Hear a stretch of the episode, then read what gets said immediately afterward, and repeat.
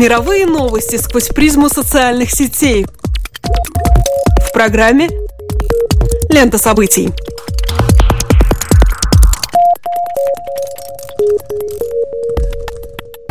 Добрый день, дорогие друзья. Вы слушаете Латвийское радио 4, и меня зовут Алексей Гусев. А меня Роман Шмелев, и в эфире еженедельный дайджест онлайн новостей «Лента событий». Здесь мы бросаем наш субъективный взгляд на то, что обсуждается и происходит в интернете. Социальные сети Facebook, Twitter и Instagram – все самое интересное и актуальное в течение следующих 15 минут. Один из ведущих хэштегов в североамериканском твиттере – это «Патрисия». Так называется ураган, который добрался до мексиканского побережья. Впрочем, обсуждают его не только в регионах, которым угрожает стихийное бедствие. Ведь ураган «Патрисия» признан самым мощным в истории наблюдений, порывы ветра достигают беспрецедентной скорости 321 км в час. Кроме того, «Патрисии» принадлежит еще один рекорд – самое низкое давление для урагана. Утром в пятницу оно упустилось до 660 50 миллиметров ртутного столба. Власти Мексики ввели чрезвычайное положение в десятках населенных пунктах в прибрежных штатах Калима, Наярит и Халиска, включая крупные порты и роскошные курорты. В Старом Свете, в свою очередь, у всех на устах имя легендарного бразильского футболиста Эдсона Арантиса Дуна Сименту, более известного как Пеле. В эту пятницу ему исполнилось 75 лет. За свою долгую карьеру король футбола стал трехкратным чемпионом мира и шестикратным чемпионом Бразилии. Пользователи шлют ему виртуальные поздравления, делятся фотографиями, где запечатлен Пеле и восклицают «Да здравствует король!». В российском сегменте Твиттера одна из наиболее обсуждаемых тем – новая инициатива Коммунистической партии в Госдуме. Коммунисты предлагают ввести административную ответственность за каминг-аут – то есть публичное признание своей нетрадиционной сексуальной ориентации. Согласно проекту закона, наказанием за это правонарушение может быть штраф от 4 до 5 тысяч рублей или арест на 15 суток. Авторы ссылаются на исторический опыт борьбы с гомосексуализмом, приводя в пример СССР, древние Афины и Спарту.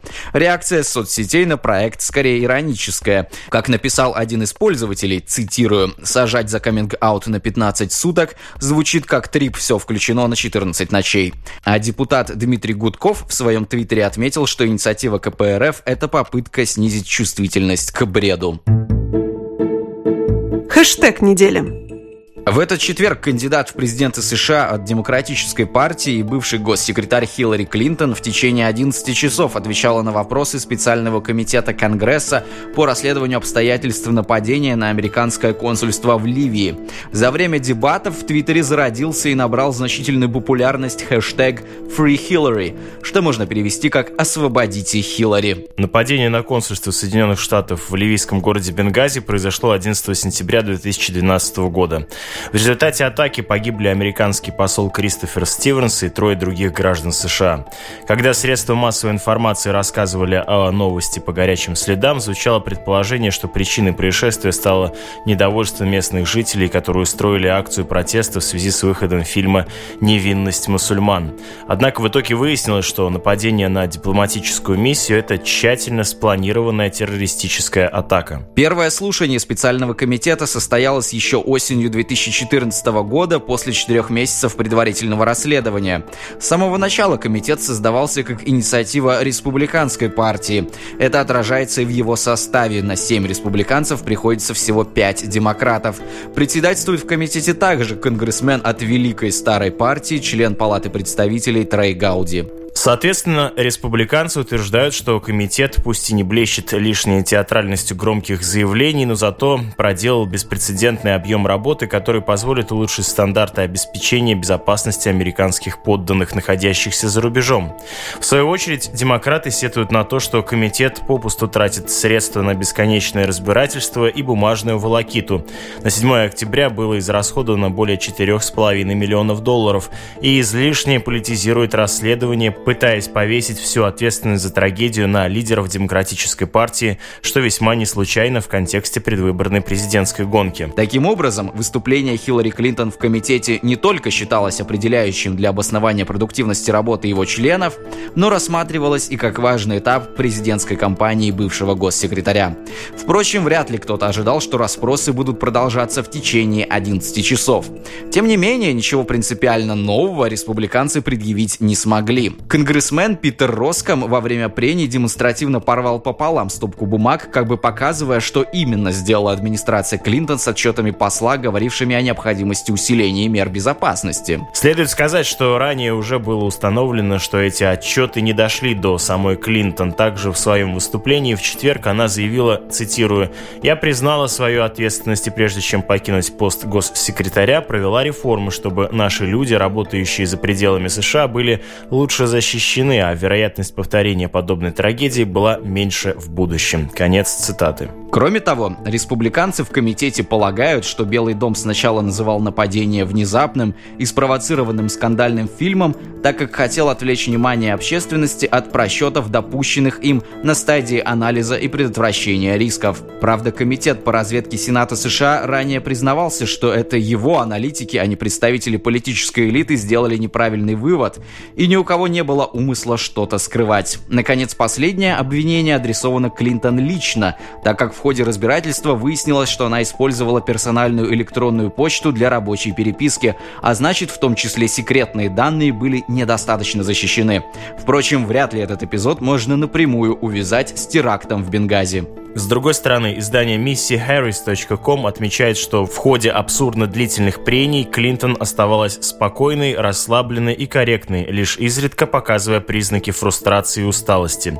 А ее голос начал хрипнуть лишь на десятый час сессии. С самого начала ей удался весьма удачный риторический маневр, когда она заявила, что атаки на дипломатические представительства во времена президентства Рональда Рейгана, Билла Клинтона и Джорджа Буша-младшего унесли жизнь сотен американцев. Тем не менее, раньше республиканцы и демократы в расследовании подобных происшествий могли подняться над политикой.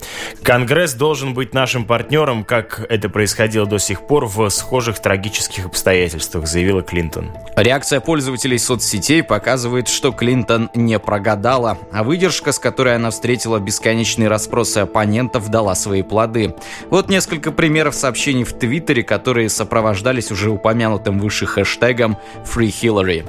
Некто Самед Лал поделился следующим наблюдением, цитирую, «Я начинал следить за слушаниями в комитете по Бенгази, будучи полностью выбритым, а теперь у меня уже борода, и они еще не закончили. Освободите Хиллари».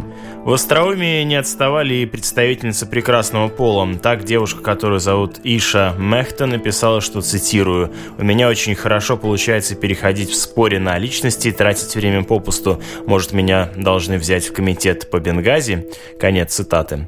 Аккаунт под названием ProBen был еще более категоричен. Цитирую. «Забудьте о пытках водой. В следующий раз, когда нам будет нужно попытать какого-нибудь террориста, мы просто заставим его провести 10 часов на прениях комитета по Бенгази». Конец цитаты. Кроме того, во время сессии пользователи гадали, каким может оказаться следующий вопрос, адресованный Клинтон. Кто-то даже предположил, что вот-вот у нее спросят о пропавшем малазийском лайнере. Пожалуй, подытожил обсуждение аккаунт Мереди Now, цитирую. «Надеюсь, кто-то еще заметил, что Гауди решил закрыть слушание только тогда, когда тег Free Hillary выбился в топ». Конец цитаты.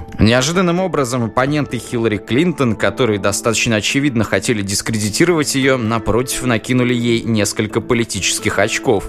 В том же Твиттере сейчас можно найти немало сообщений о том, что 11-часовая сессия вопросов и ответов убедила человека проголосовать именно за нее на предстоящих. Некоторые Некоторые даже пишут, что теперь с удовольствием сделают пожертвования на нужды ее избирательной кампании.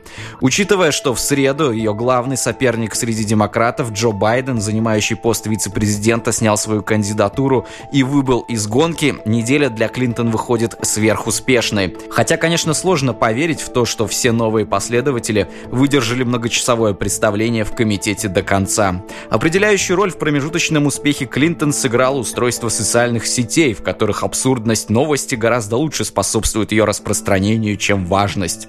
Крикнуть свободу Хиллари куда проще, чем разбираться в системе доставки корреспонденции и отчетности в силовых ведомствах и госуправлении.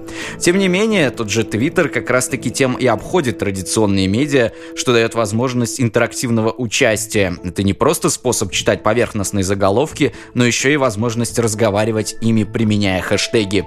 Поэтому несомненно, что роль соцсетей в политических кампаниях будет только расти. В одном из недавних выпусках мы уже рассказывали о том, что Твиттер разработал подробную инструкцию по ведению микроблога для политиков.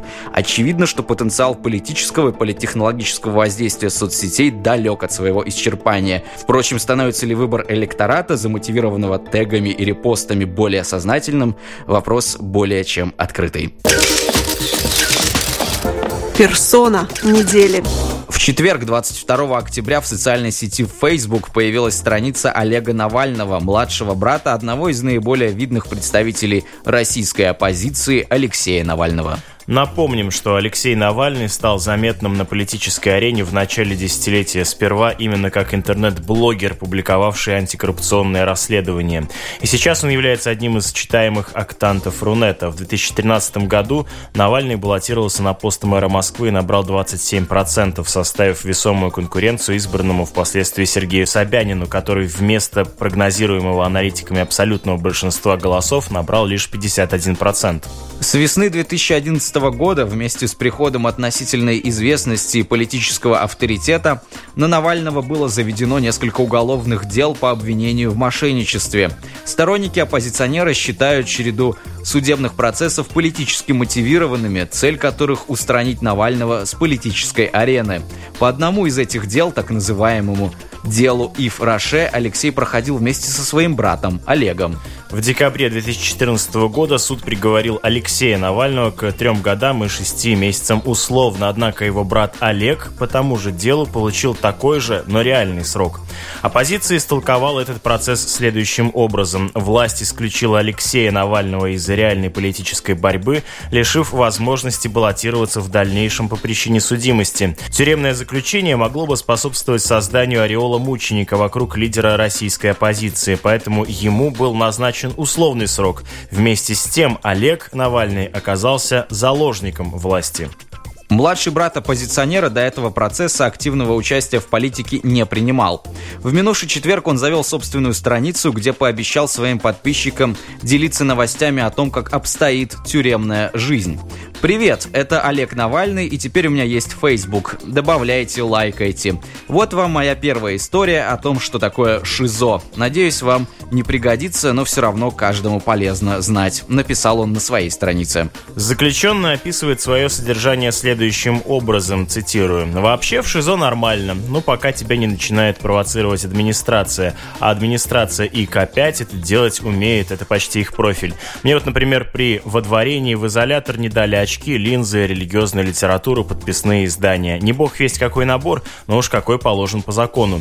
На второй день, когда я уже хотел переходить к акциям протеста, все дали. На утро неожиданно еще и витамины выделили и температуру повысили в камерах. Я сразу почувствовал подвох. Все стало понятно, когда приехала местная Орловская общественно-наблюдательная комиссия. Уходя, дама, возглавляющая комиссию, сказала, «Я надеюсь, что, отсидев свой срок, вы выйдете настоящим патриотом, как я». Конец цитаты. Пресс-служба Орловской исправительной колонии номер 5 о причинах содержания Олега в строгих условиях и от каких-либо комментариев воздерживается. Алексей Навальный расценивает происходящее со своим младшим братом как издевательство.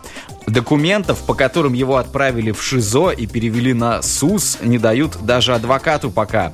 Типа они в ШИЗО. Можно подумать, что это на Луне, и никто не может предъявить их адвокату, как это положено, пишет он в своем блоге. Как Олегу Навальному удается вести собственную страницу, неизвестно. Кстати, в штрафной изолятор он попал по причине найденного у него телефона. Цитирую. «На мой естественный вопрос, что за телефон и почему он мой, мне сказали, что в памяти сим-карты записан телефон моего брата. То, что на обыске не включен видеорегистратор, который есть у всех сотрудников, и то, что в бараке живет 50 человек, это никого не смутило». Конец цитаты. Первая публикация Олега Навального не содержит политического пафоса Надежды Толоконниковой, участницы группы Pussy Riot, которая, отбывая срок в Мордовии, отметилась несколькими громкими заявлениями, прозвучавшими в письмах, опубликованных сайтом Лента.ру. В сентябре 2013 года она писала о том, что начинает голодовку и отказывается от работы в швейном цехе колонии. в связи с массовым нарушением прав осужденных женщин на производстве. Помимо указания на нарушение условий содержания и работы, Толоконникова сообщала об угрозах убийства со стороны заместителя начальника колонии. После своего освобождения участницы Pussy Riot заявили о создании правозащитной организации «Зона права», целью которой заявлено изменение тюремной системы в России. На счету организации есть некоторые достижения в этой области, однако последнее время Толоконникова и Алехина попадают в новости в основном с сообщениями об очередном перформансе или публичном выступлении, а не об успехах их правозащитной деятельности. Вопреки существующей норме абсолютного исключения отбывающих тюремное заключение из информационного пространства, Олегу Навальному, возможно, удастся сделать регулярными свои вылазки в интернет. Ведь единственным российским интернет-порталом, который занимался бы последовательным освещением событий, связанных с нарушением прав осужденных, является портал «Медиазона». Появление Олега Навального в Фейсбуке произошло на фоне двух важных властных инициатив. Одна касается обращения с заключенными, другая – всех пользователей интернета на российской территории. Во-первых, Госдума приняла в первом чтении закон, который увеличивает количество оснований для применения силы и специальных средств против заключенных в колониях. За законопроект проголосовали 240 депутатов. 59 членов парламента выступили против. Раньше сотрудники ФСИН могли применять силу к заключенным только в случае угрозы физической безопасности. Если закон одобрят, то он позволит сотрудникам службы исполнения наказаний применять спецсредства, в том числе дубинки, электрошокеры, стикеры и силу к арестантам по любой причине, которая покажется им достаточно веской. Правозащитники раскритиковали законопроект. По словам лидера движения за права человека Льва Пономарева, правительство хочет разрешить бить заключенных почти в любой ситуации. Во-вторых, появилось подтверждение информации о том, что Роскомнадзор и Минкомсвязи весной этого года действительно проводили эксперимент по отключению России от зарубежного интернета. Эксперимент заключался в моделировании при которой российские пользователи интернета оказались бы отрезаны от зарубежной его части. Однако полностью добиться изоляции не удалось. Как сообщает портал Слон.ру со ссылкой на Интерфакс, министр связи и массовых коммуникаций Николай Никифоров рассказал, что учения по отключению российского сегмента интернета от внешней сети действительно проводились. Однако целью учений, по словам министра, наоборот, было стремление обеспечить непрерывный доступ к интернету в экстремальных условиях. Цитирую. «Напомню, что такие учения, более того, они проходили вместе с ФСБ и ФСО и Министерством обороны, проходили летом 2000 2014 года, но они были направлены на анализ рисков и угроз по воздействию извне на структуру российского интернета. Нам важно сделать так, чтобы она продолжала свою работу вне зависимости от тех или иных геополитических мнений или геополитических решений тех или иных стран. Конец цитаты. Большинство россиян не против отключения интернета как крайней меры в случае чрезвычайной ситуации. Согласно соцопросам, эту меру поддержат 58% населения, причем 48% граждан считают ее оправданной в случае угрозы национальной безопасности. Более того, 51% россиян верит, что блокировка сайтов позволяет сохранить стабильность в стране. Человек начал вести страницу на Фейсбуке. Эко-новость, скажете вы. На фоне упомянутых изменений, инициированных властью, такие выступления приобретают свое значение. Заключенным не разрешается иметь телефон. Вероятно, за Олега страницу ведет кто-то другой, а свои обращения к общественности он передает с письмами. Права надзирателей применять силу увеличивается, ответственность резко уменьшается. Если российский интернет станет автономным, люди в России останутся без зарубежных СМИ, социальных сетей, онлайн-магазинов и прочего. Изоляция ударит и по экономике, даже кратковременные перебои с интернетом влекут за собой серьезные убытки. Игра в Россию без интернета – свидетельство о том, что власть готова пойти даже на значительный экономический ущерб, лишь бы изолировать подконтрольную поляну. Причем в данном случае изоляция может совершиться не в отношении внешнего мира, а в отношении внутренней среды.